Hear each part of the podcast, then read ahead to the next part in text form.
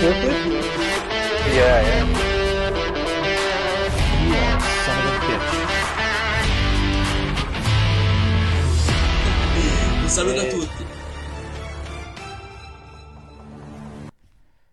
Jolly Aventini, welcome back to the AJC. I wish it was under better terms and circumstances than the game that we are about to tackle and try and analyze and make sense of because Juve brought back down to earth with a 4 2 loss away to Sassuolo. Omer, ouch. Ouch, ouch is the right word. Wow. Come Wow. on, man. So we are going I don't know if the if the listeners know it. Uh, those are the hardest ones. Those defeats, like doing a podcast after, and like I usually don't want to talk to anyone. I Um, was but we have uh, to. obviously very very pissed off with the performance yesterday for many many different reasons. Uh, Yeah. who was uh, obviously there on the watch along, saying I was on fire. FC, I've never seen him that pissed. Uh, I've been Yeah. pretty pissed off over the past couple seasons, whatever. This one yesterday might have been uh, one of the most pissed off I've been. Um, it's just frustrating. Um, first of all, uh, ciao to all of you uh, in the chat right now, and those of you going to trickle in. I apologize for it uh, kicking off a little bit late, but yes, as Tony Trim alludes to here, uh, the green room uh, was a little bit not necessarily the green room but our chat uh, ahead of coming into this one. I don't even think i could get the link set in there because the back and forth was uh, on fire in there for with just again what comes up is all the same scenarios all the same second guessing all the same questions being asked and we're to get to all of it today okay? Real quick if you're tuning in on your audio outlets please please head over to YouTube, subscribe. There's much more content there. Like I said, the watch along that took place yesterday, and uh, just some other uh, great content, uh, match day preview shows and whatnot for everybody. Again, good, bad, thick, thin. We ain't going anywhere, all right? So we thank you for your continued support. There are several methods of supporting the channel even further. We have membership set up, which give you extra green room footage as well. And we welcome you all to join on call-in shows uh, when we want to uh, have those sparked up and members can actually have their own off the record shows we call them where you run the shows and you simply ask the panel questions whatever and we just have a chat. Doesn't even have to be Juve related all right? Just football related. And again super chat is enabled as well as our merch store and the easiest way number one should be doing right now liking the video subscribing to the channel but also just sharing the content okay? So thank you again. Through thick and thin we ain't going anywhere. Now we are going to get to uh, again say what's up to everybody. We got L'Arbitro nick in here with us. Ciao ciao. Hope everybody's still doing well regardless of what's going on. Obviously sal saying one good game shouldn't be called max 2.0 but i can't say the opposite from this one game honestly. I just don't know what to expect from this team and that might be uh, where we're headed is uh, the continuity that's going to be in question everything but we will get to everything.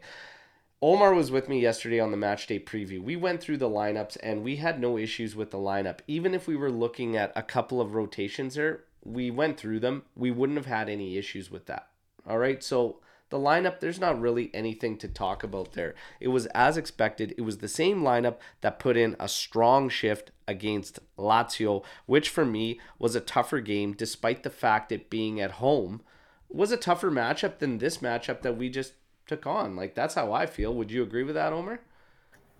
Yeah, absolutely. I mean, Sassuolo, their stadium is not known as this uh, frightening stadium to play at. It's mostly half empty. It's almost like a home game. If your if your ultras arrive, I mean, for Juve, Milan, Inter, it, it's almost considered a home game. Yeah. Um, so there was a, absolutely no reason to feel, you know, threatened or anything like it's on a tough away game. Yeah. That's the vibe I had prior to the match.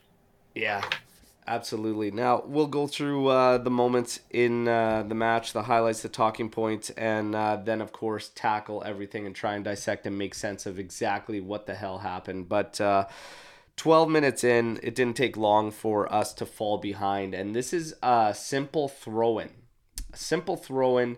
Bremer challenges for. He actually is the one that heads it down. Laurienté settles it And hey, I don't know where the marking. You could see McKennie was higher up on Viña, and Gatti was kind of loose on the coverage outside of the throw. Laurienté comes in. Still, regardless of coverage not really being as tight as you would like in those circumstances, he takes a slash at it from there. I get it. It's moving, but this is shocking from Szczesny. Like, there's nothing else to say, but that is absolutely brutal. Brutal. No, no ifs, ands, or buts about it.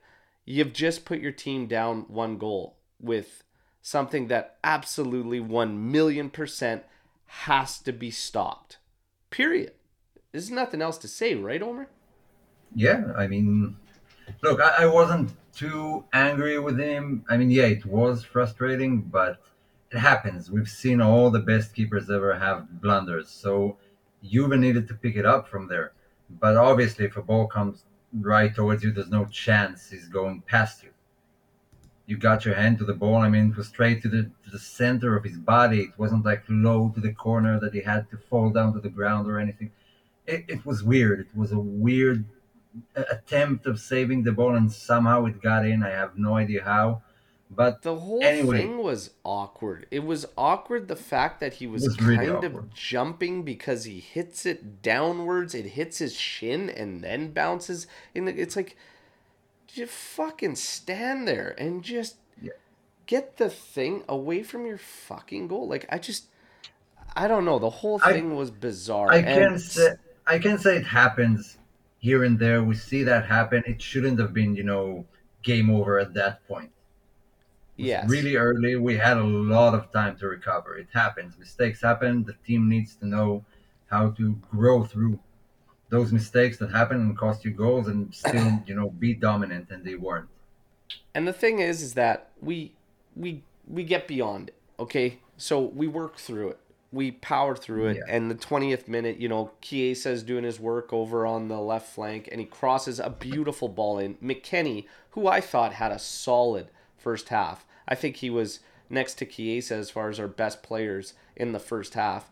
He out muscles Avina. He gives him literally no option but to try and get a touch on this ball, and it goes in the net. So we we make it a wash. The the Szczesny mistake becomes a wash. We're one, we're level. Let's go. Turn it up now. Wake up. You had your wake up call. Time to time to get after it. Um, 37th minute. Laurienté as a cross is uh, he puts a nice cross in there. Sassuolo still coming at us and whatnot. Headed down into the corner, and this Szczesny actually makes a massive save on this one. This is a big, big Yeah. save, keeping it at Yeah. once. But what what's with the marking? What with Gatti, the man mark? that's Gatti. That should have been shouldn't even been a header. He That was all Gatti's man. there. and Gatti had space between them, and he didn't come anywhere near trying to close that down or anything. And yeah, that's you're not gonna like a cross in like that off uh, just regular standard open play, getting to an open head when you're back in your shell. Frustrating, but this is where we were at mentally, and I said this on the watch along yesterday. Watching this game throughout, Juve didn't have it up here. They didn't have it up there a lot yesterday. We carry on. 40th minute, and again, up here. Guys want to pick on certain individuals that were at the heart of these mistakes. I'm telling you all, it's deeper. It's further than that, okay? Gatti in the 40th minute makes a brutal pass, brutal decision to make this pass. And he shouldn't have done that. However, everything that happens in the follow through and the sequence after is nothing short of a comedy of errors. Okay? He coughs that one up. He passes it to a man that's clearly marked with a defender draped all over him. He strips it. Henrique's coming at us. Miretti runs in there and over over commits himself drastically for no fucking reason other than just okay you fucked up there i'm gonna come in i'm gonna shut this down i'm just gonna stand in front of him make him pass this thing laterally no he goes in there i don't know what the fuck he's thinking and overcommits now henrique's running out of defense and then in the follow through The marking were not even tight on the players. And of all the guys to not be tight on, Danilo has acres of space between he and Berardi. And Berardi comes into this one timer and he puts it low into the corner, fair not right into the corner, but it's a tough one for any keeper to stop. And they're up 2 1. This is why I was saying the entire team for me was it's more than just a couple guys being at the base of the mistakes. They weren't with it mentally. That was a comedy of errors. Omer, anything on that goal? Just frustrating. I'm just checking to see how long was it after our goal. Okay, so it was like 20 minutes after, but all throughout, I mean, it was it was in the air. You kind of felt the goal was coming. Juve had, you know, moments that they were close to the goal, but besides Chiesa, no one was functioning. And I, I had like this feeling they are going to score in Juve. It felt like the Monza game, the first Monza game from last season, where you knew that a goal is coming. I'm sorry, the second Monza game. We You knew the goal was coming. You knew Juve weren't in the game at all. Uh, we got a bit lucky with the with our goal, maybe. Um, Yeah. But it was coming. we had too many players not at the standard required for I don't care what team you're playing. I don't care what team you're playing. We had far too many guys not at the standard. And I agree with you. There's 20 minutes of play there, but just as far as us, no. There was a serious lack of movement. I saw some disagreed with my point saying that no, the energy level was good and whatnot. I didn't think it was. I saw No. still I saw some old habits creeping up, which is guys getting on the ball and them having no options. And guys, other players standing around. And then again, you've got this um, these moments where the right pass, the right decision on when to hold the ball, when to move to the right, left. The midfield for me was abysmal. Miretti, Loca, Rabiot was all three of them Non- were ineffective. non-existent. Rabiot with a relatively early yellow card. It wasn't only you know the the spacing and you and just making yourself available for passes. It was the passes themselves. So many lost balls, so many attacks just being cut out Yeah.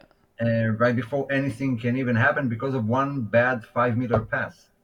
Yeah. It can happen. It can't happen at that level. If you're Juventus, you can't have those errors happen all game long. Yeah.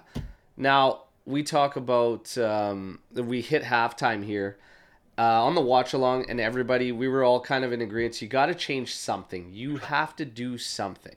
Something has to happen. You have to have some positive shift. You have to come out. You have to get after this. So you're gonna get a couple changes. Kostic is one of them, and uh, Fagioli coming in for Miretti is the other one. And I absolutely agreed with the changes. You get Kostic coming out. Um, Iling-Junior came in, and uh, Fagioli came in. Those I had no problems with the subs because some were saying that even Max's subs were. Off. I had no problem with those substitutions. Um, your thoughts on those changes at the half? I I wanted Kostic out. I wanted Cambiaso in and not Iling. Yeah, Um, and, and I wanted Rabiot out. I mean, Rabiot, maybe aside from Gatti and maybe Szczesny, Rabiot had the worst game he's had in at least a year. yeah. He couldn't do anything, didn't contribute not to the attack, not to the defense. He was on already on a yellow. I wanted him out. What would you have done in the midfield if you take Rabiot? Would you have had Miretti and Fagioli? Yeah. Really, eh? Yeah, okay. Yeah, Because that was thrown out there on the watch along, and I was like, I'm not really necessarily know how I feel about, but I agree with you that Rabiot was, the, but the entire midfield was just so poor Yeah, for ever-. I, just looking at what we do to change. Ah, It's a, it was a frustrating one there, but I agree. I wanted Cambiaso and Fagioli. I was making the same kind of calls, Cambiaso, Fagioli. Nonetheless, Iling-Junior and Fagioli, you're hoping for this uh, injection of life and energy, and let's get going. Let's get after it. Um, 57th minute, we get an we get a situation here that for me is shocking that it doesn't end in red for Domenico Berardi. This is it, it- it's absolutely shocking and I said, you know, it'll be interesting to hear L'Arbitro Nick kind of give us some type of analysis looking at it through the official rulings and everything on what could possibly possibly have come up to not get this as a red card. So comes in and first of all, Nick starts off with his overall thoughts on the officiating from Colombo when he says shaky game for the ref, but ultimately players on the pitch decided to play with fire and decided the game. Mostly consistent with contact in the back when strikers were facing away from the goal, mostly non calls, he adds. Some potentially missed yellow cards and one major key match incident missed the yellow on Berardi. Uh, good time management by showing early yellow cards to uh, Sassuolo. The potential red card says we see studs up challenge by Berardi that ends up uh, catching Bremer square on the shin. A still frame photo, not always the best way to judge plays as there are many factors, but here is what is needed to show Berardi a red. One, studs, yes. Two, location of contact above the ankle, yes. Three, extended leg Sort of. Sort of. Four, speed of play and forced used. The last two points made me doubt red at first, but we do see Berardi running fast towards a play, and his leg does extend out into the challenge, but maybe not all the way. The last consideration that convinced me was Bremer's leg was firmly planted on the ground. It is much more dangerous hitting a player studs up on a planted limb than if it's raised off the ground. This was an error by Colombo to not send Berardi off. It's a red. It's a red. All day, okay. every day, twice on Sunday. Now, Yes. So for me, there are two reasons why this wasn't a red. It should have been. But first is what Nick said. Um, the stre- his leg wasn't stretched out. Uh, it was kind of folding and sort of trying to avoid it. Um, but still, that's not an excuse. He still hit it where he hit it. It's a high yeah. leg. It doesn't matter if it's stretched or not for me. Um, and Bremer himself.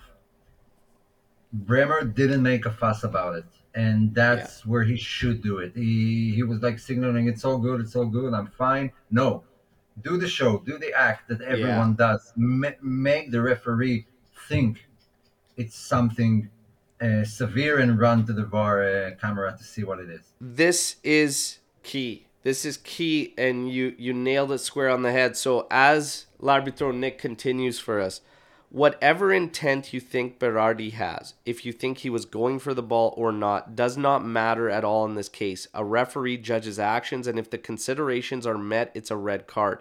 Intent is only judged to decide whether or not this is serious foul play or violent conduct. Both are red card offenses, but violent conduct calls for uh, for a lengthier suspension because it means a player was not challenging for the ball. But he adds, he adds is exactly what you said. He is, we can sit here and analyze a play like this all day. At the end of the day, the perception that the players on the pitch have are what count the most and what mostly influences a referee. So he says after the play, he immediately shows yellow, and Berardi immediately apologized to Bremer. Bremer isn't making a huge fuss, and some Juve players do ask the question of the referee. He gives his explanation afterwards. Uh, the players seem to respect, accept the decision, and move on without much of a fuss. Colombo did control the game well from a disciplinary point of view. Therefore, is really necessary to send a player off. Is it really necessary to send a player off for making what to me is an honest mistake that ends up being inconsequential? Just some thoughts that Nick thought he'd share, but it touches on your point. There wasn't a huge melee like you would normally see under those circumstances. Bremer, yeah. Bremer's a unit. He's a beast. He didn't play it up. Maybe he should have. Maybe it would have been different. Maybe. Yeah. VAR. VAR. When we talk about uh, um, VAR, Nick continues, why did VAR not intervene? We are right at the limit of this being VAR material. Next week, we should know for sure because now we are getting the audio released on these uh, scenarios and whatnot. Um, but the referee likely judges to be reckless force rather than excessive force. And if you're VAR, that's going to be extremely difficult to kind of claim that this is a clear and obvious error. You you almost can't because what are you going to show the referee he hasn't already saw? The image is there. Okay, yeah, cleat to shin, whatever. Yeah, I saw this. I'm deeming it this. That's not clear and obvious error, which is all VAR's intentions are really to do. So again, there's not that- uh, that not going to be a whole lot well. they can really do. If, for example, the referee told VAR he didn't see the studs hit Bremer, then it triggers a different response from VAR because they can say, "Oh, well, yeah, no, he clearly gets him on the shin with the stud." So, I it, it's just it is what it is. Um, is it a game changing moment? Absolutely. You can't say that a team going down one man isn't going to change a game, but is it an excuse for us to really know based on how Oh, absolutely not. Yeah. The referee is not the reason why we lost this match. No, no, it isn't. Okay. And I know that these moments, though, they're infuriating and they're tenfold when you have a game the way this one was going down yesterday. That makes it a million times worse. A million times worse. A 1000000 mm-hmm. times highlighted and everything based on the fact that it's more frustrating because of what we're doing on the pitch. Now, we continue on. 64th minute. This is probably Rabiot's best contribution through the game. He sent Vlahovic through in tight. And my God, Vlahovic, you have to you have to score in this scenario. You have to. You have to put that in the back of the net. Yeah. And I thought it had one touch too many, which kind of killed his angle. Uh, he gave it another small push that uh, he, he needed to be really accurate. But I mean, you're a top tier striker. Watch all the top strikers around Europe. They don't hesitate. Take the shot. You're already turned around. It's on your strong foot. You scored two just a week ago. One touch with your weak foot. I mean, you can do it. Don't need the extra touch. That that was a bad miss. Bad I- for a striker. I have I I have nothing to say for not hitting the target from there. Okay, so again, hitting goal is an absolute must. Taking a touch, killing your angle, all this. At the end of the day, you were inside the area, behind the defense. That keeper, Cranio, has to make a stop on you in that scenario. That was the Vlahovic that was driving us nuts last season. Like, Everything about this game was from last season. yeah, Straight into the catalog. Yeah. Straight. And then we get uh, a moment in the 77th. Okay, so Fagioli, this is a heads up play from Fagioli. Okay, it's a cross coming over to the backside. I believe Weah had come in at this point to uh, offer McKennie rest.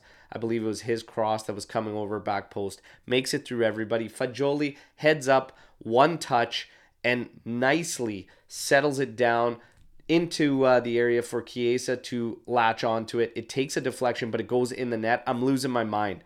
We could shithouse our way to something positive here in this one. 2 2. Let's go. You got about 10 minutes left. Get after it. Steal this win. That's the Juve of old. That's a Juve of old. Right when you think they're done, they're dusted, you get back in there and then you find a way. However, after this goal, just no sense of urgency to win that ball back. And that af- drove me crazy, Omer. After the goal, they went straight to the locker room. No one was out there. No one Yeah. was playing. You know what's going. And we've seen that from Allegri time and again when we score, and he was like settling for the draw. Just go back to the defense and don't push, don't press, don't do anything. Just defend the goal. And when you try to play it like that, it comes back to bite you in the ass. Yeah. Oh, and it did bite us in the ass. Big And I want to go back to this Vlahovic thing. I understand as the chat's coming in, yes, Vlahovic was offside, but I'm just saying of where these guys were at when it comes to up here Well, and well, levels. and if he sharpness. scores that, if he does score that, he forces the referee to go check VAR.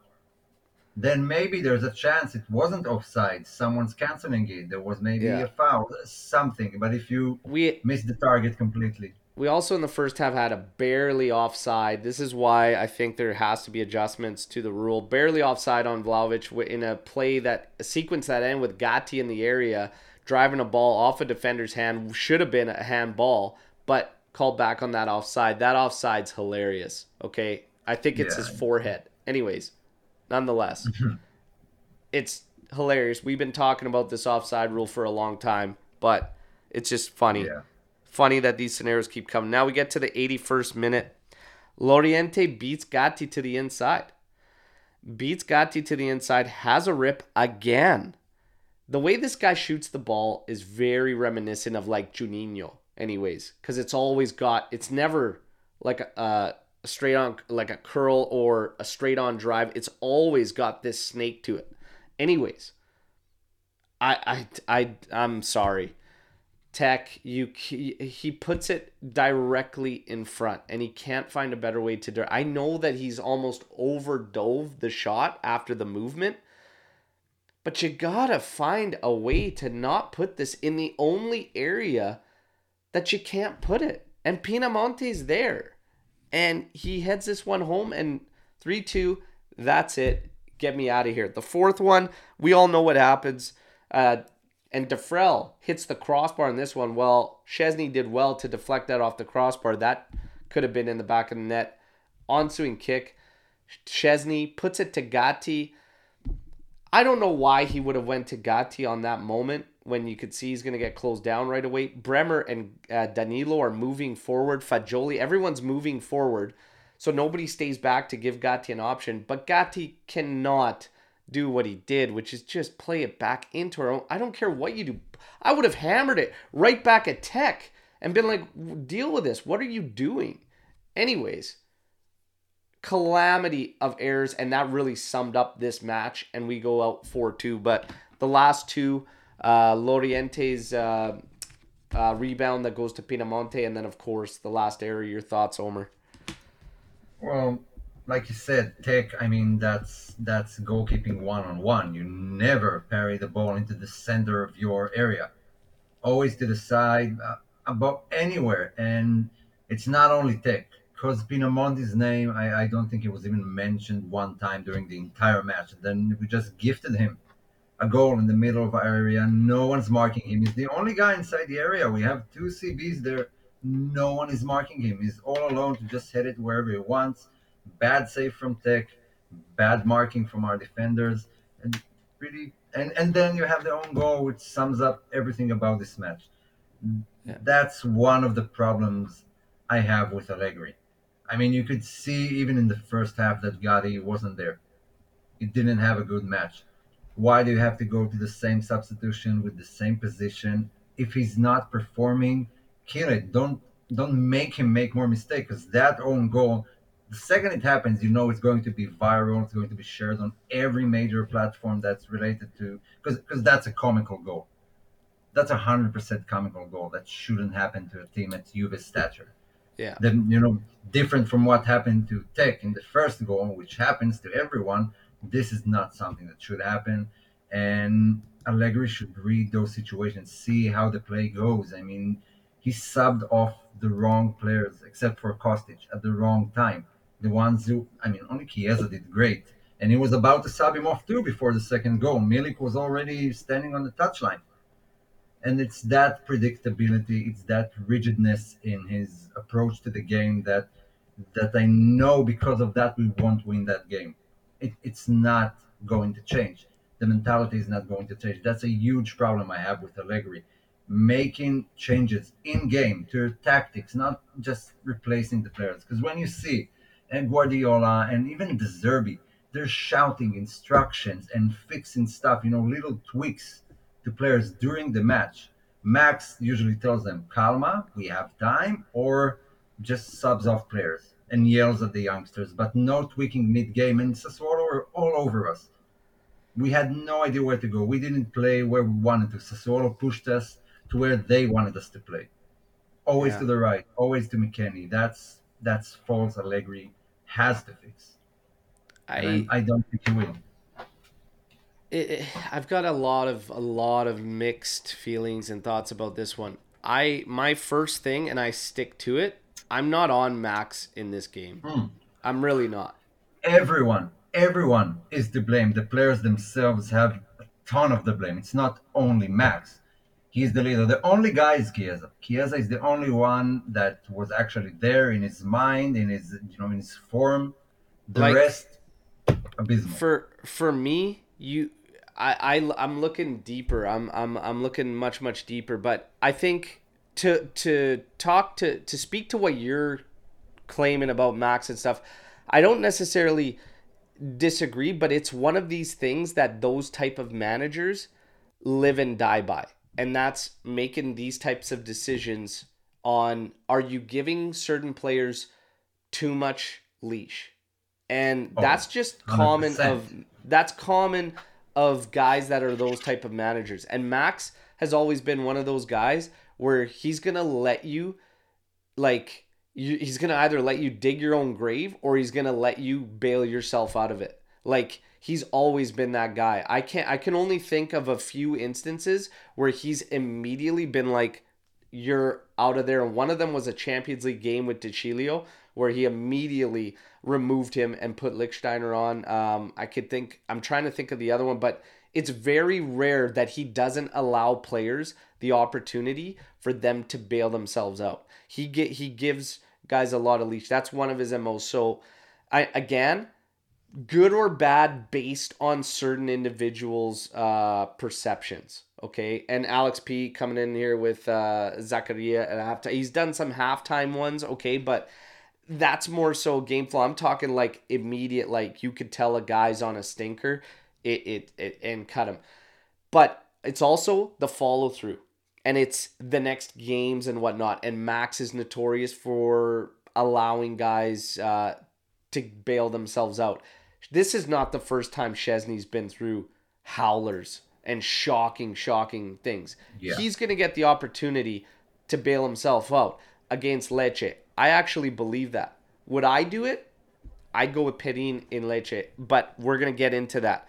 This particular game, I don't put on Max. I really, really don't. Other than if you want to claim the preparation and whatnot, because that's where I'm going with this if you have this many guys, and to me the team looked flat, more guys than not than than didn't looked like they didn't have their legs under them. And again, we fall into the same trap, the same brutal trends we were seeing last season. Guys are getting on the ball, their options are minimal. Few and far between. It's pretty much back to Tek or it's lateral. The options, no movement. And even for the struggles that the guys in the middles had at just basic fundamentals of ball retention, because they were all coughing the ball up brutally in the middle, Loca, Miretti, Rabiot. Even beyond that, their options were few and far between. Sassuolo eh, essentially ran the game in terms of what they wanted to do force us in there, but flood us. Yeah. And I don't know how it was so easy for them when we're playing in a 3-5-2 and they're the ones playing in a 4-2-3-1. I can't wrap my head around that. But that's besides the point. When you're playing one match, one week, I at the bare minimum, I expect these guys to at least and this I don't even care if you're playing 7 matches a week. I don't play I don't care if you're playing every single day. You've got guys, you've got a roster, rotate them around, but you should not have guys out there that aren't to the standard required. I don't care who we would have played yesterday, we would have done awfully and we would have lost because we had that many guys not where we needed to be. And I don't know if that's I'm not putting the blame on anybody necessarily. I'm just saying I question what we did in the week preparing for this to be able to come out when you're only playing once flat. And people still fight me on this, saying that not playing in Europe is not an advantage because you lose match sharpness, you lose momentum. This is not match sharpness problems we had yesterday. That is not match sharpness, okay? That is that is a team that just looked not ready to be there and mentally not ready to go. Sassuolo was ready and getting after it. We weren't. 50 50s lost all over the pitch. Um, poor, poor marking. Terrible errant passes. It, it's just brutal. Match sharpness, I put to like your touch, um, things like that. These guys are pros. They're playing with the ball every single day. Like, whether you're playing in game, not. I, I just really don't care. For me, I question the preparation in this. I really, really do. Omer? Yeah, they, they clearly weren't ready. They were clearly banking on our system to work, and when it didn't, nothing was made to you know to make it work. And yeah, I mean they all they, they were all in Turin. Everyone except for Chiesa didn't arrive for the match. They were still in the locker room in Turin, wherever you want them to be, just not at uh, the Mapei Stadium because we lost it everywhere. We fell into every Sassuolo trap. They they prepared for the match. Max had a week to prepare them for the match. So everyone is to blame. I'm not saying like it's all on Max. He, he has a everyone has an equal share of the blame for me. And but Juve can't look like that. Those are the type of games you get from from your mid-table teams, from your Romas, from your uh, Lazios, who can beat Napoli and then lose to like Frosinone a week after with no game in the middle. Juve can't be like that. You can't beat Lazio trending up. It's the four games into the season. It's not April. They're not. They're not tired, not mentally, not physically. They should all be good to go against a team that's 17th. They just lost 4-2 to Frosinone. Yeah. We have two players in Frosinone. If Barrenechea and Soulé played for Juve yesterday, would we have won? No, it's not something to do with the personnel. Everyone was bad the preparation, the, the execution. Millions of reasons why this didn't go as well, and Juve have to bounce back. Have to Yeah. bounce back against Lecce. We can't And- let that start being a thing like last season. And when I'm talking about the standard, like I mean, Federico Chiesa was miles ahead of anybody. It's that sprint back to win the ball back. It's that that fight. Like he had it. Nobody else had it. There was way No. too much jogging and like No. just boneheaded plays all around. Anyways, And, and and Sassuolo had like five more great opportunities to score. oh yeah, And we could say we could have won, but we could have considered at least two, three more here. it could it could uh, have I been mean- it could have been nasty. We, you know, If we play this match against Inter, for example, or Milan, we will get punished. We will lose heavily. I think We I think for me though, it's like like, this this thing of every time we do. So this is the same team. This is the same team that started off the first four matches undefeated. That had us kind of excited and like, okay, we can we can get serious, you know. And then all of a sudden, when these talks start coming up, and the players start getting questioned and whatever, Max is kind of throwing it down, trying to bring it down and whatnot. We have these moments and it's like it's like clockwork man it's like you start to pick it up Yeah. start to get up and then again you fall flat on your face this is the same lineup that put in a strong shift a solid game against lazio it's the same kostic that found a way to work and operate with federico chiesa on the left side all that good stuff that we were doing in that game went away yesterday and you had way too many guys not into it i'm not I don't know what Max could have done necessarily to really change that. Like these guys, at the end of the day, have to find a way to win their matchups on the pitch. You win and lose by the midfield. Our midfield was atrocious. Absolutely brutal. Fagioli was a step in the right direction when he came on, but it was still a lot left to be desired. It's Non-existent. I, I don't know what he could have necessarily done or changed. Again, I'm questioning preparation. He was doing double training sessions on Wednesdays. We got three knocks. Maybe we trained too hard in the week that European play was starting off to try and try and uh, simulate getting the sharpness. I don't know. I have no idea because I'm not there behind the scenes. But all I know is that there is zero excuse to play like that when you've got one game a week. Like zero, we look like we played in Europe and had a battle against, you know, one of the toughest teams out there, and that's not the case. So something something's up, but that can't happen, especially if we want to get serious about a run. Now everybody's going to question the team's mentality. Mentality is an issue. Dell says bring in a specialist for mentality. I don't know how the hell you can. You can't correct mentality unless it's done with the right characters.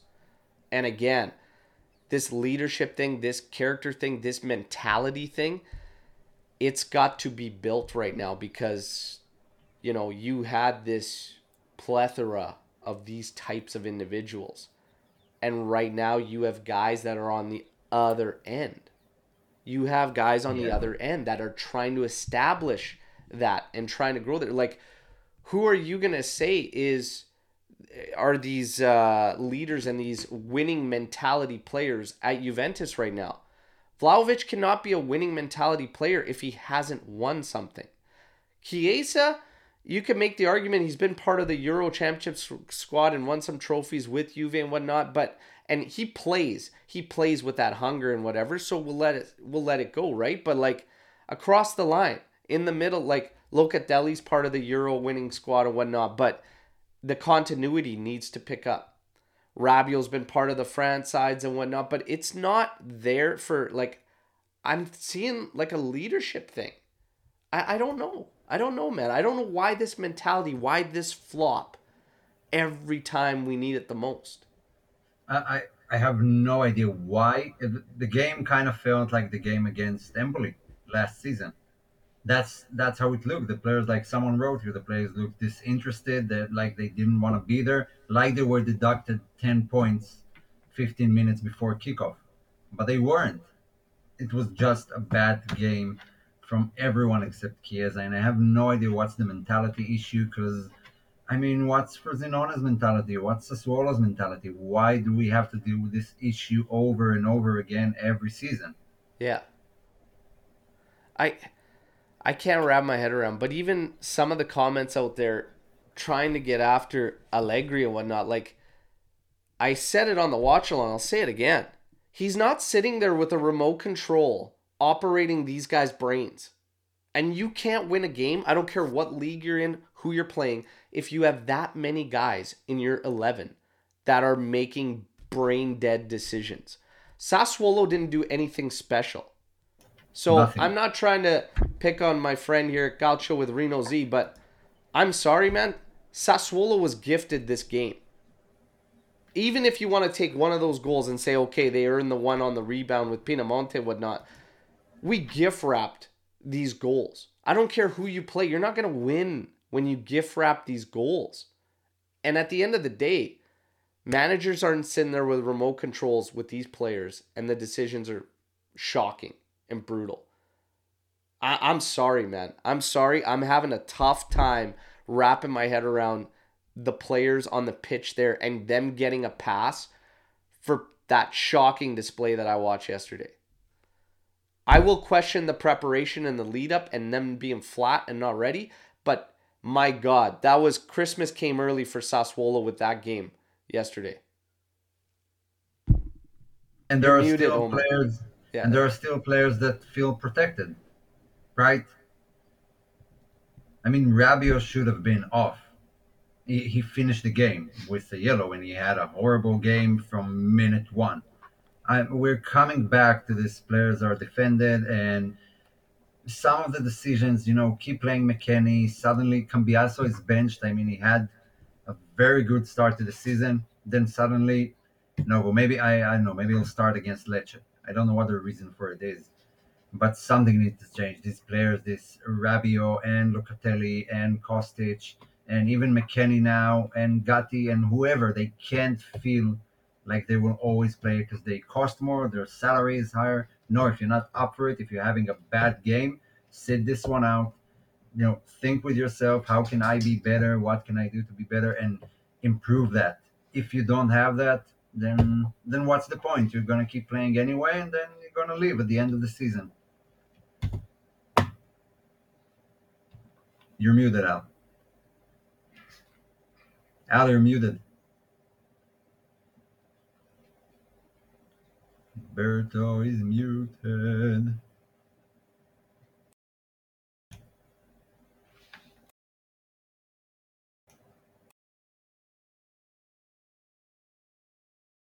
My apologies. I was muted. So he Yeah. brings up Bonucci had a personal trainer who helped him with his mentality. It can help to have the right people in there, motivating, encouraging players. Conte's Juve were mentality monsters. I, for me, I don't know if it's that easy as just hiring somebody or whatnot. But if that's the case, I'll pay the salary myself. Like, let's get it going. Uh, but every time we talks kind of change around this team and like there's this positive, this uplift, whatever, bang, fall flat on their face. Something's got to change. Something's up. You got to figure it out. But maybe a little more influence from Mac in, in Max in terms of rotation, like you were saying, uh, and just getting guys out there. But he he likes to give guys that freedom. We are going to talk about some of the words after the game. Uh, Allegri said Gatti Wait, that- in That's that's an interesting point uh, Dan Davenport have here. Um, maybe that's as far as Allegri can take Juve. Maybe. Do you I agree? mean, what do you think about it? like it? I said, it, it's we've got four games before this where we're not talking this extreme. We're not talking this drastic about you know just we got to get rid of them today all of a sudden and every no, time we lose we're not there. and every time and I said this uh, today in uh, a tweet and whatnot, and it was the the best way I can word it. It may necessarily not be right or whatnot, but I just uh, I'm trying to uh, gather myself this morning before the show and everything because these these games just drive me absolutely nuts. But the defeat was awful. The performance unacceptable. But we don't have to lose our heads, in my opinion No, almost our entire 11 was not at the standard other than what one or two players maybe and for me it's just the question of why does this happen when you play once a week. It shouldn't. So whatever that reason is has to be corrected. And i don't have the answer. I don't think any of us have the answer because we're not there behind the scenes. But No. whatever it is they gotta they have to figure it out. But i'm telling you we don't have to jump to extremes. You had eight or nine guys that were absolutely not even close to the standard required.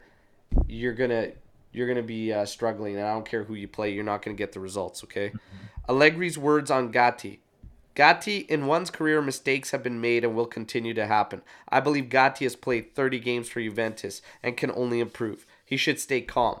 That mistake doesn't affect the result. People are losing their minds on Gatti like all of a sudden we shouldn't be excited about Gatti as a player anymore. It was a terrible, terrible decision. Terrible decision. Terrible game from him. But I saw Bremer put in arguably just as bad a shift against Napoli. Obviously, he didn't bury one uh, on a, a open, clean goal, which highlights everything and intensifies everything. But Bremer had an absolute shit show against Napoli. I didn't give up on Bremer then. I'm not giving up on Gatti now. No, These things that's are going out of the question. It's going to happen whether you like it or not. I mean, expecting Juve players to be perfect every match is, is just, you know, it's utopia. It's never going to happen. There Yeah. will be mistake here and there. We I, I don't know if it's patience or anything, but like you said, 30 games in and he's not a world class defender. I'm shocked. I mean, come on, you can't you can't expect him to not have any mistakes. So we had a bad game. It happens. Okay, we didn't lose because Gatti had a bad game. We lost because Juve had a bad game. Period. Yeah. Yeah. I can remember games where Chiellini had shockers coming up. Yeah. Defenders get better. They're like late bloomers. They get better with age. They really, really do. I'm not worried not about that, Gatti.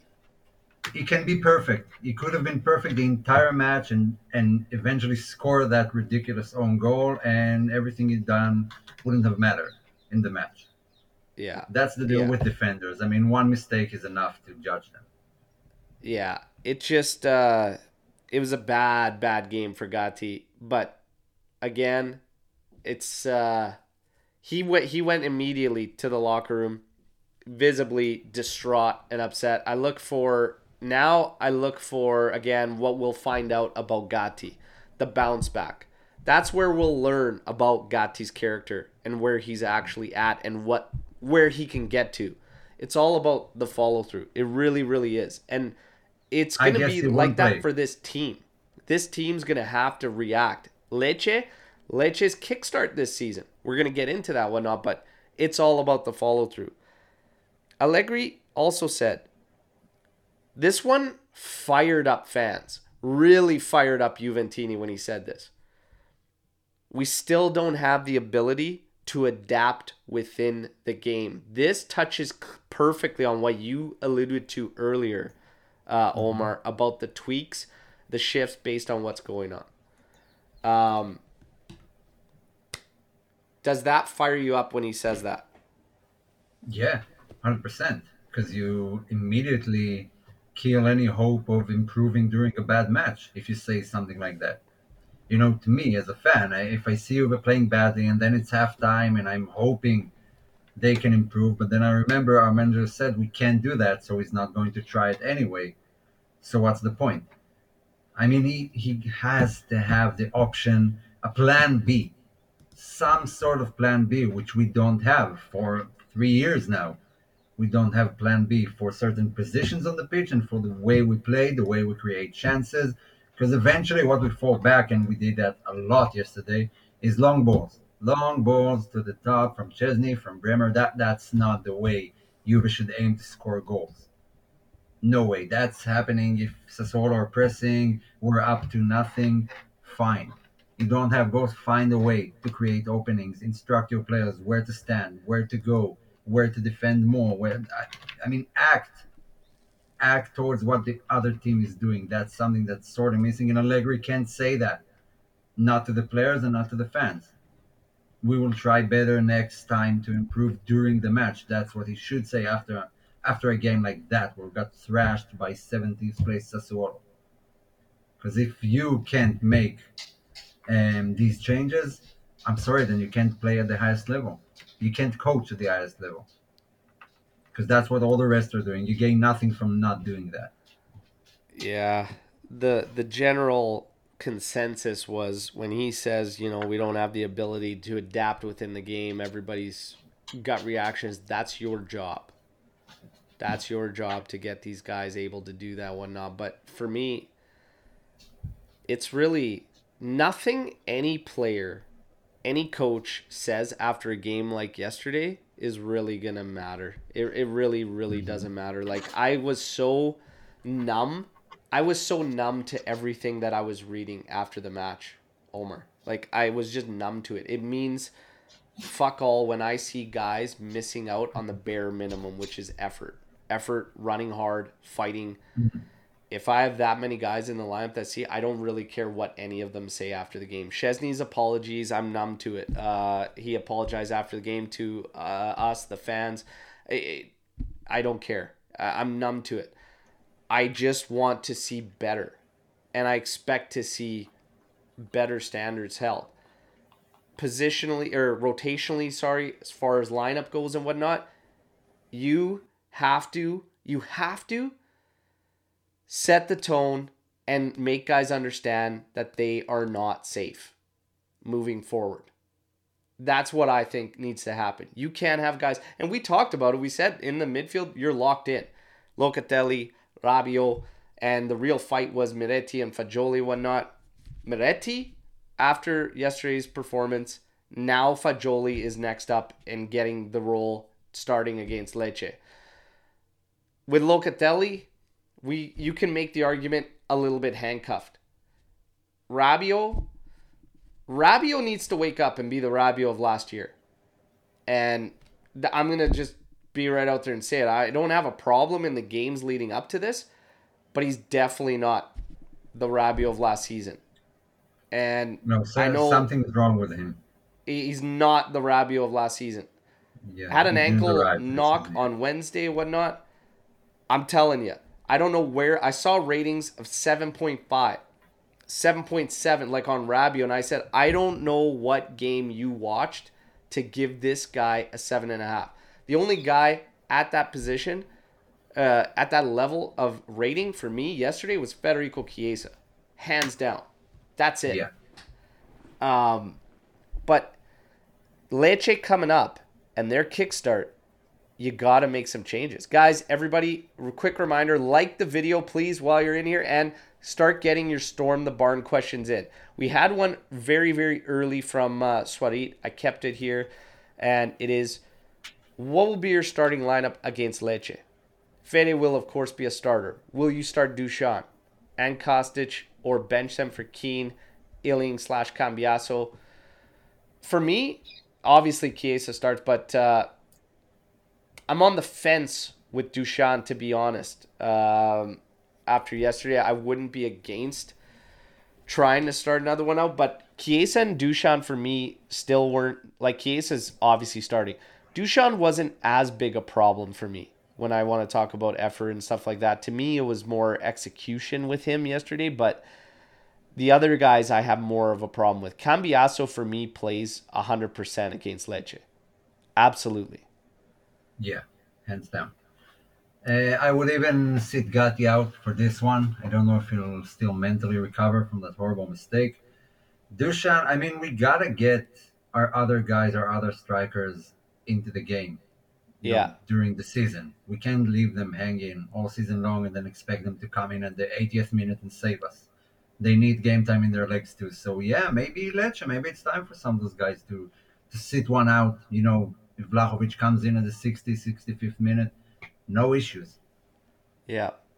So at the back, you would think Rugani, Bremer, Danilo. Yeah.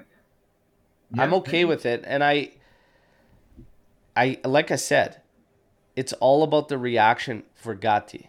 It's all about the reaction, and it could go one way or another. But we're gonna learn. We're gonna learn uh, about him based on whether it's Lecce or it's the match after. We'll we'll learn. But I'm not against making a change at the back. For me, Perin starts. Oh yeah. I, I mean, Perin- I'm, I You- I prefer Perin every day.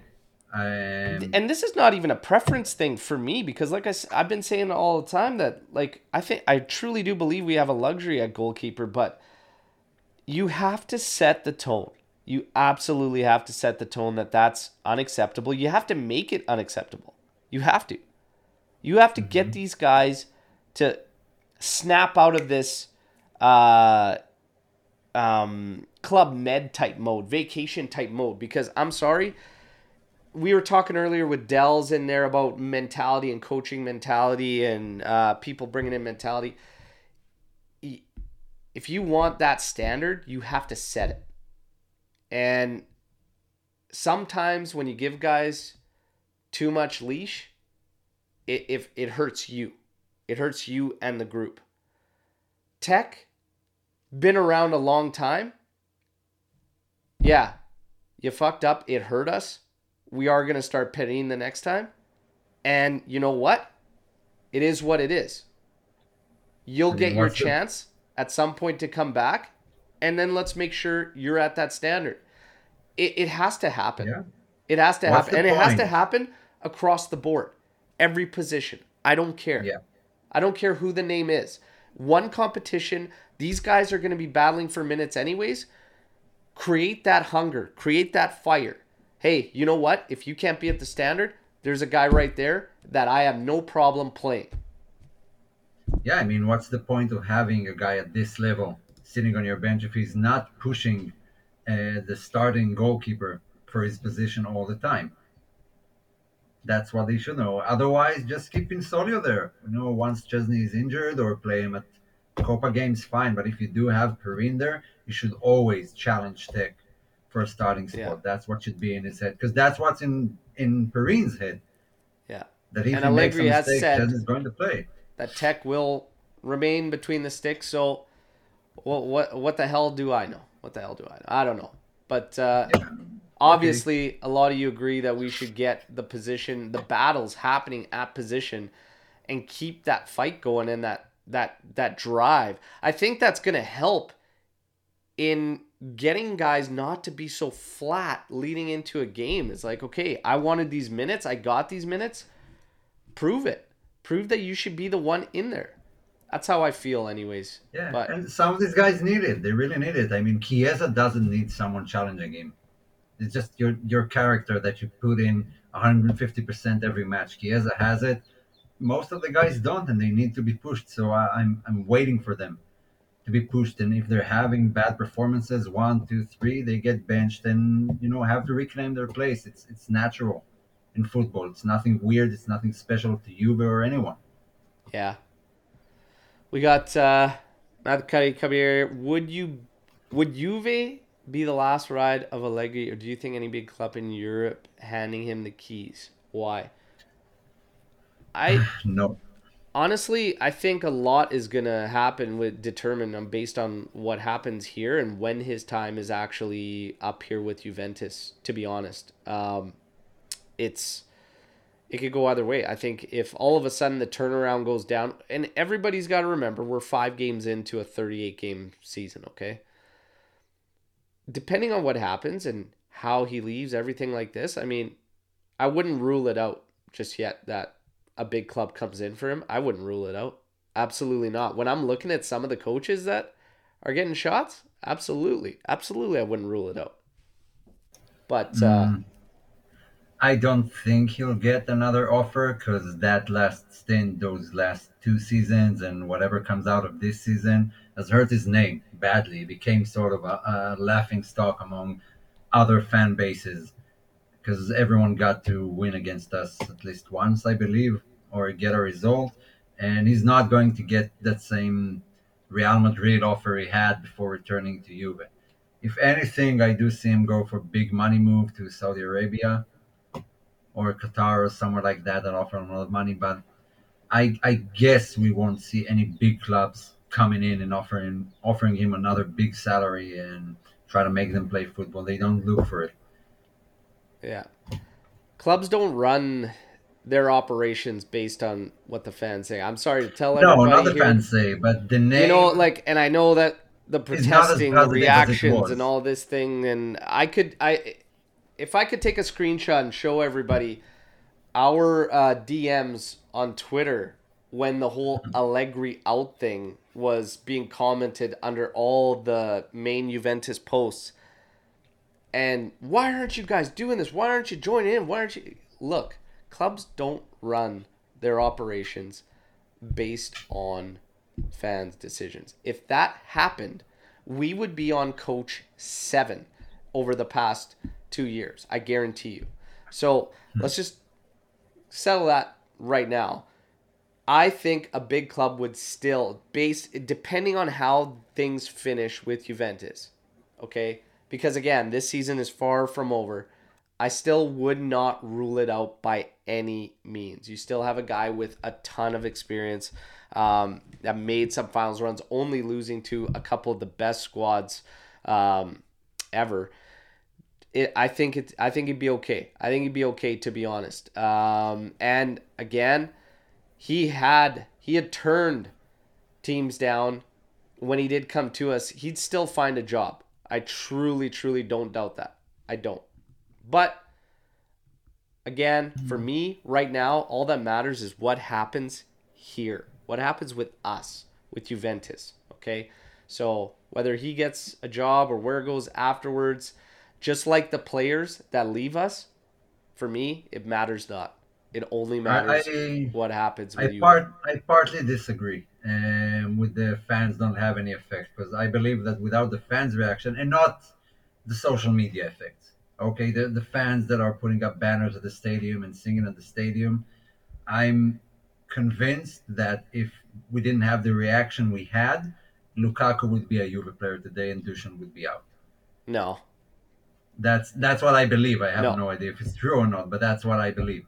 no. Um, If I- Juve wanted, I if Juve truly wanted Lukaku, he would he would have been there. They would have Eh. accepted lower offers for Vlahovic and brought him in if they really wanted to. They're sticking to their guns.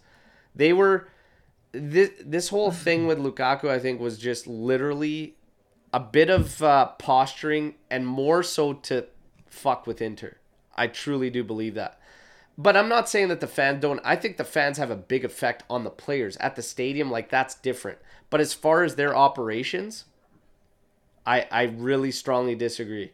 I really strongly disagree that. We have this much to of an impact degree. on the decisions that they make.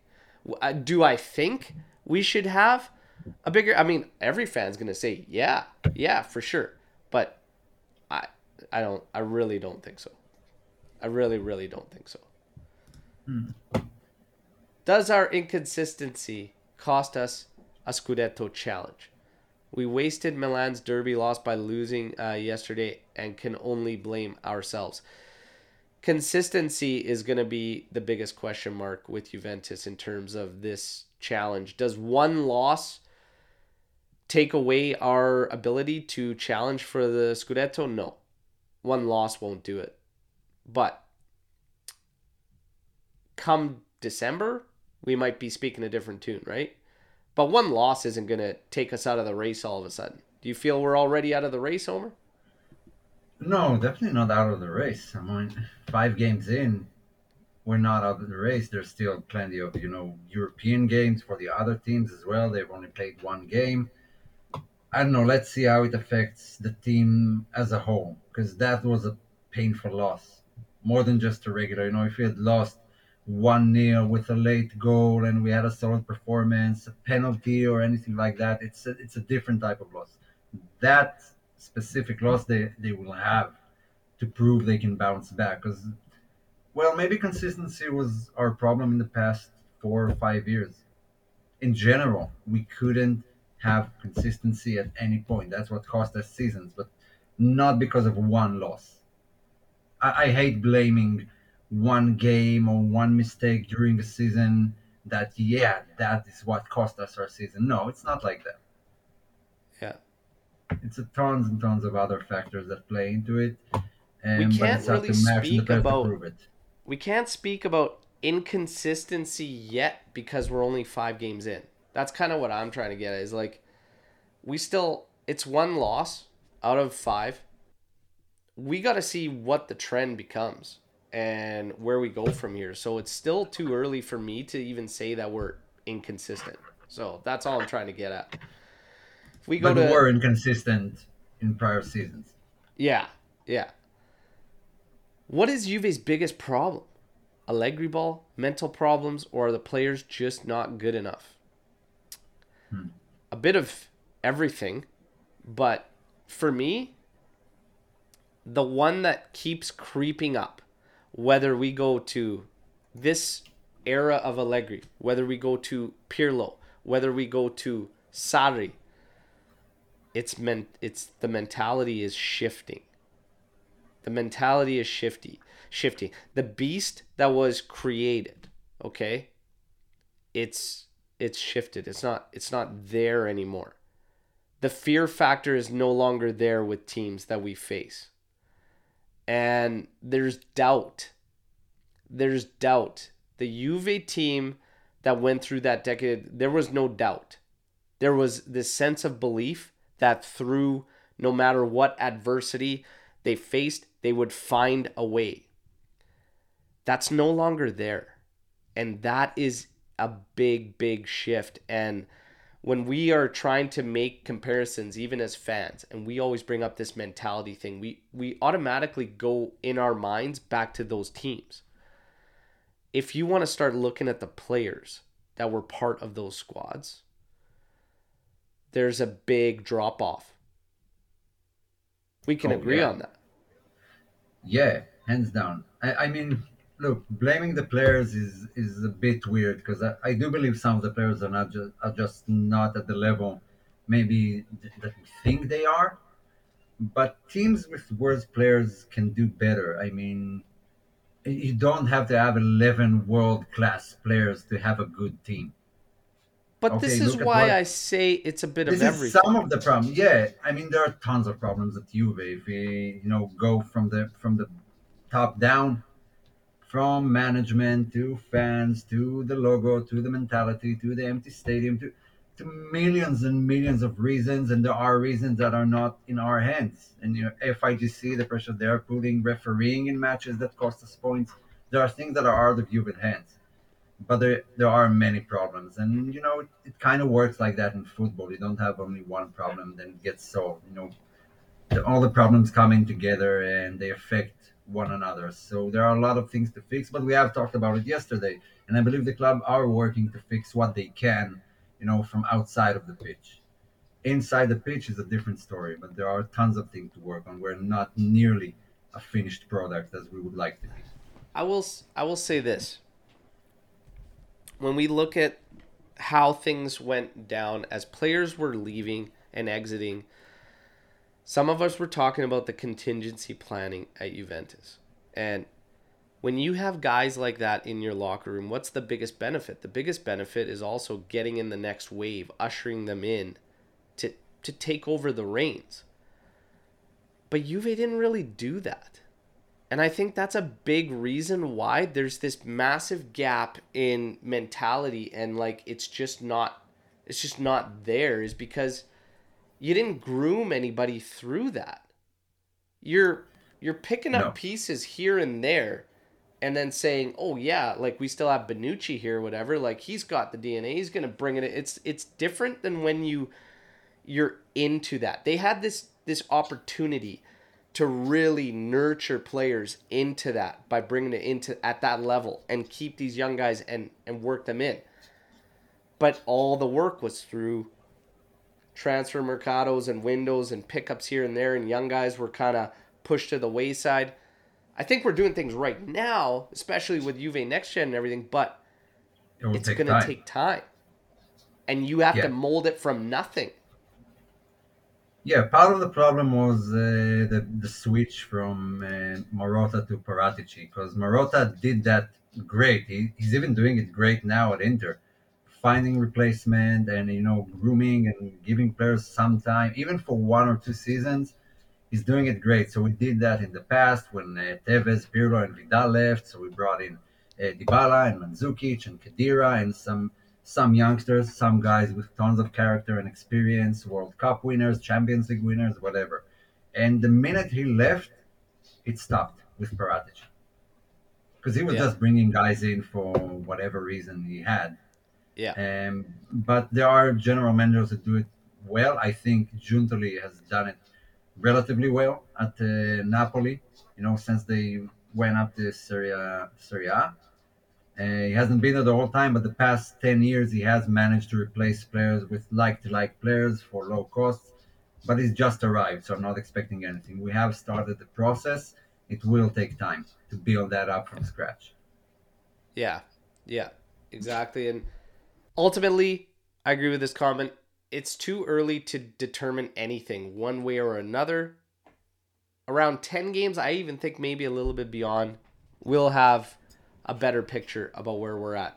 And I mean, if we have Yes, five there wins still- from now on, there's still, as Aldo says, more positives this season than negatives. Nobody's throwing anything out, okay?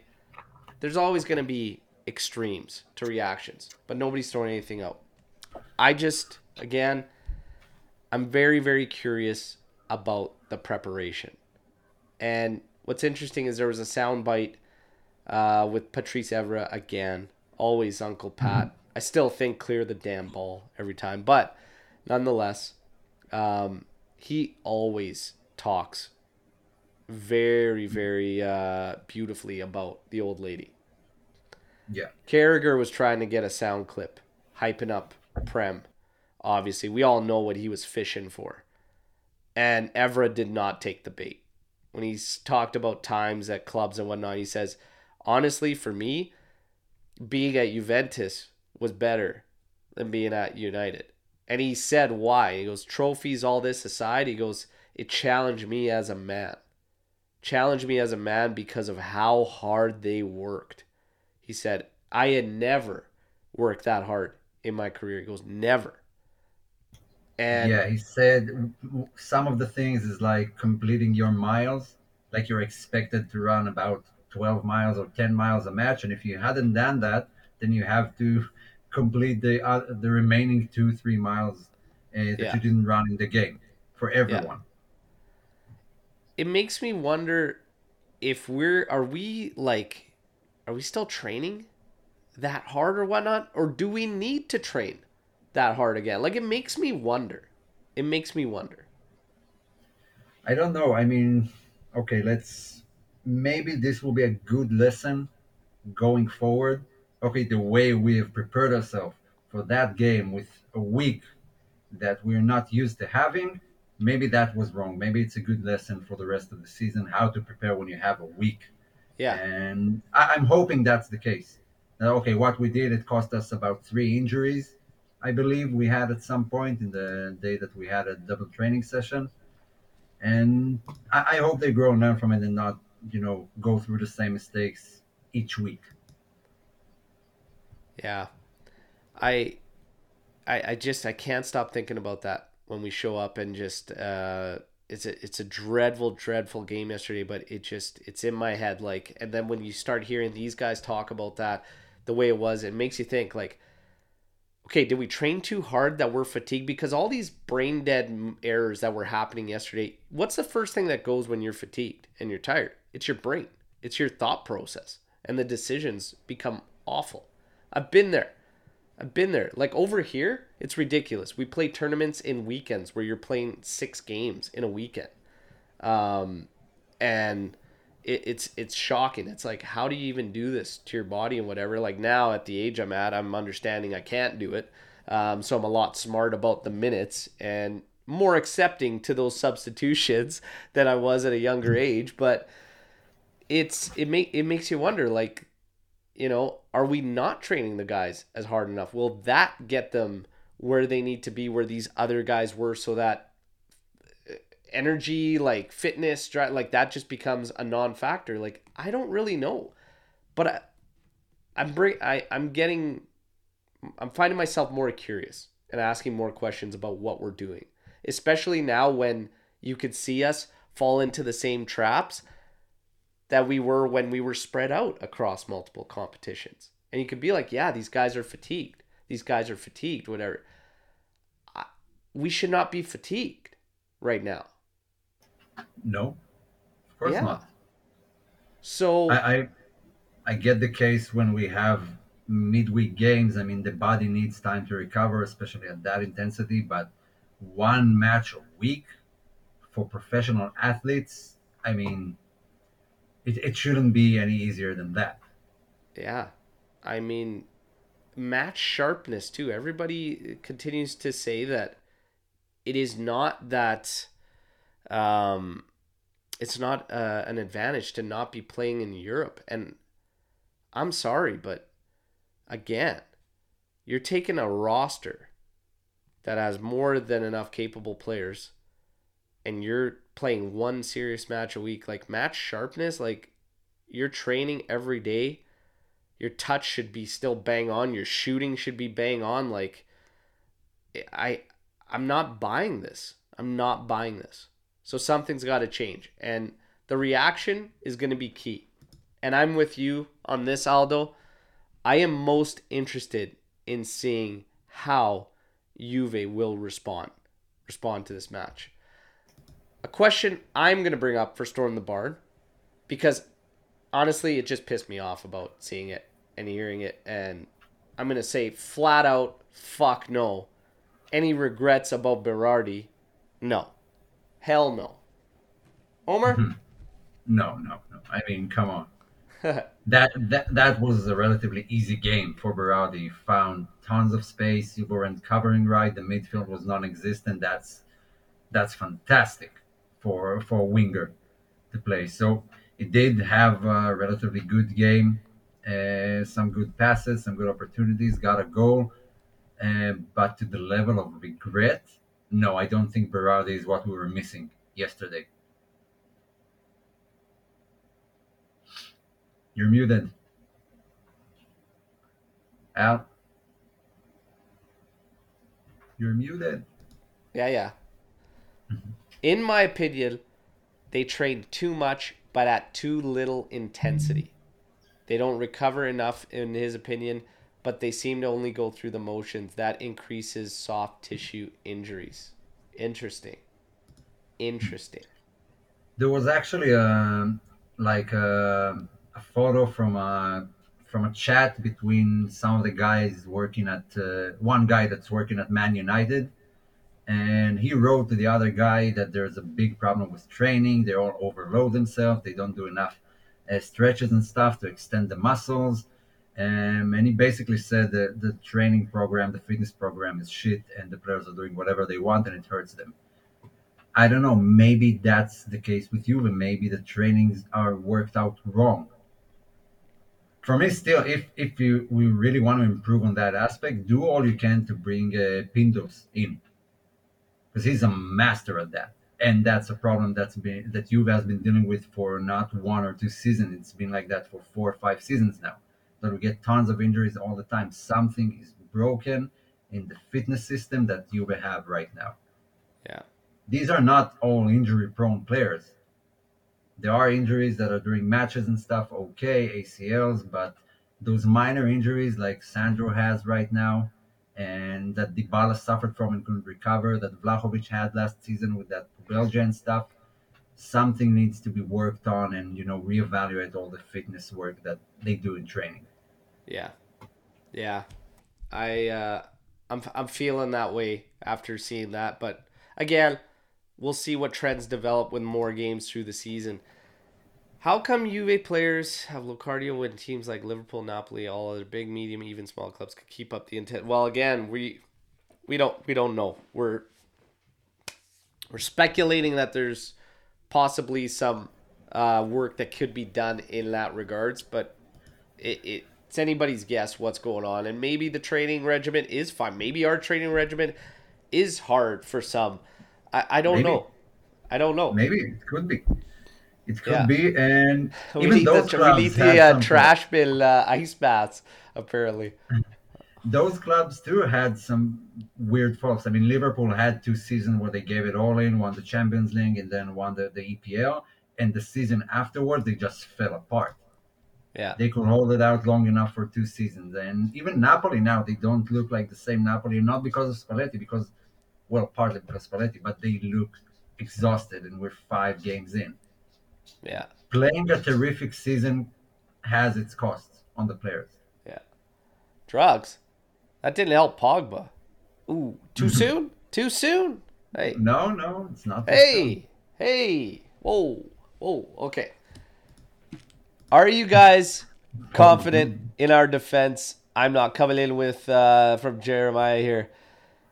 I'm still, for the most part, uh, I think there's gonna be question marks one way or another. Back four, back three, whatnot. I, it, it's gonna take time. It's gonna take some time for them to really click and gel, whatnot. And I mean, again, it's this flip flop. It's this game where we feel great, they can do it, okay, solid performance, and then it's a letdown. It's more about why is this a letdown? Because I've seen enough of these guys to feel for the majority confident. You know, Yeah.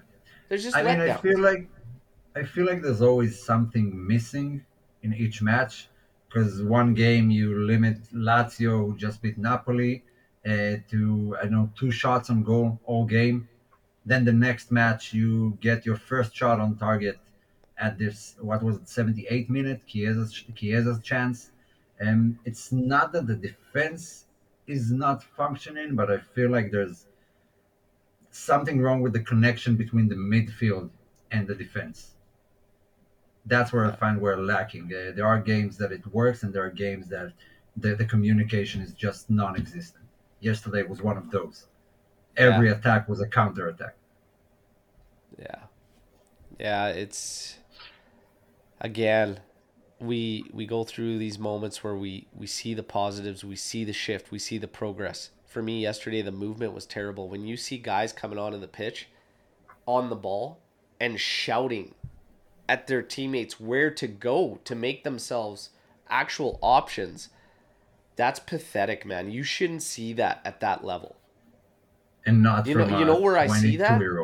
I see that in fucking rec league here. Like hmm. a guy going Yeah. on the ball that obviously understands the game and being like, "No, dude, get over. it. I know you- you're a plumber all week, but get to get here. I need you here." That's where I see that shit. Over hmm. here, I never want to see that. Like from Juve, I sh- I never expect to see that where a guy's on the ball and needs to direct these guys where to be options. Like you, it's it's they've got to figure that out. And that when I see that yesterday, that's infuriating. Infuriating. And I feel that players, those players, frustrations in those moments. Again, energy, drive, like mental mental like awareness. We had nothing. We had nothing yesterday. It was bad. It was bad. And I think that score line could have been really, really bad. Part one, Storm the Barn. So we're gonna, we've got a bit of a series here from Vedette. It was common sense to know that tactical versatility was Allegri's trademark. Playing three at the back against a side which is playing with three attackers isn't smartest to say the least. Huh. Part two. Where is that versatility now? And was he versatile only with a group overloaded with characters and quality? Well, that alludes back to what who was it? Dave uh, Davenport said, and that maybe this is as far as Allegri can take Juve because in his first stint, I mean, he had it all just worked out. World class midfielders, world class defenders that you don't need to work with mentality on them. You had attackers that can win you games in one specific moment. So it was all clicking, but it didn't have to like work with what it needs to work now. So maybe you know that's not his mo. Maybe that's not something he's good at or or needed to experience with, had too much experience with during his career, and because he failed the same way with Milan after all the stars left and he was left with uh, you know the youngsters. Maybe there's it's just not his thing. And when you have a player like Dybala, a player like Higuain, like Mandzukic, like Chiellini, you don't need to work on those stuff. They they come with the players and who they are. Maybe that's what Yeah. Allegri is missing right now. Number one, I'm not going to say that playing at three at the back against a three man front is a bad idea because we've seen it before and we've destroyed teams where we ran literally in a 3-5-2 for like two seasons straight. And we've seen teams now and Inter is doing a good job of it too. Um Oh, it, we did great against Lazio last week. they played a with three 4 at 2 the 3 front. 1 essentially yesterday, but even if you call it a 4 3 3 3, that's a variation of a 4 3 3. We should have hurt them in the midfield. We were not capable of doing so because all three of our guys were on howlers yesterday in the middle of the pitch. But that's besides the point. The versatility. I hmm. that's where I'm kind of I've been questioning Max since his return. He's always been great at it. But I think it would also be unfair to realize the pieces that we have now are not necessarily as strong to make these shifts or impacts. You know what I mean? We can't we can't really we can't really say otherwise. I mean, there's question marks up and down our roster, and the guys that aren't in that main starting 11 that you want to get into, there's question marks out on them. There's question marks out even on our young, great prospects that we expect so much out of, like uh, Fagioli, for instance. Like, there's still question marks around Fagioli. Like, I don't think he's locked in as this superstar whatever that it's like we love him we want him to succeed and whatnot but there's question marks around Fagioli am I wrong in saying that No, no. I, there's question marks around everyone. yeah Like uh, Iling Jr.'s got question marks Cambiaso's got question marks Weah's got question marks uh Vlahovic has question marks like there's question marks mean- all up and down this roster Mhm. the versatility is definitely going to be impacted by that I think Ver- versatility is is I mean, what does it mean by versatility? Like tactical versatility for Juve, or just players on the bench that can offer you something different without changing the formation or anything? and and even if we want to talk if we want to get into this and then get you know kind of to this um, versatility thing tactically and whatnot we haven't necessarily clamped down the 352 for me like there's still work to be done there in my honest opinion. So now if you want to get versatile and say switch mid game into another setup whatnot we haven't even nailed this one down pat. So are we gonna all of a sudden create more issues for the team in trying to do so? Maybe, yeah maybe. But but like Einstein said, I mean, keep trying the same thing that doesn't work is madness. And so I wouldn't call it madness, but you you still need to have some, you know, a, a plan B. That's what's been lacking from Juve. When things don't go away, we just throw everyone in and hope something happens. But there is no, you know, constructual and plan B of how we play, who moves where. And that's kind of missing. Not all games are going to go your way. I agree that okay, three five two is our formation, and all the big teams impose their game on the opposition and not the other way around. But Yeah. we failed to do that so far. We play to how the opposition plays, Yeah. and they mostly dictate the game. For for me too, like here's the thing. I if we would have played 4-3-3 yesterday, it would have made absolutely zero difference. We would have played We have 4-2-3-1. I don't see it being the be all end all because we had No, that many it- guys. That many With the guys. mentality we had yesterday, no formation in the world would have changed the outcome of the match. We would have lost it anyway. They just they didn't arrive. No one has Yeah. arrived for the match except for Chiesa. Yeah. And are we going to make a switch? Is something going to happen? Potentially. Potentially. But We're we hearing did see a about 4 3 3 yesterday. We did What's see that? it. We did see a 4 3 3 yesterday. At some point, I think the 70th minute after we went down 3 2, uh, 80th minute, then Danilo moved to the right, Iling moved to the other, and Weah played up front. We did see the shift, but too little, too late. I'm not going to gauge that based on 10 minutes when we're down in a match. Yeah. I would like to see it in a full match, but yesterday was, you know, not a measuring stick for 4 3 3.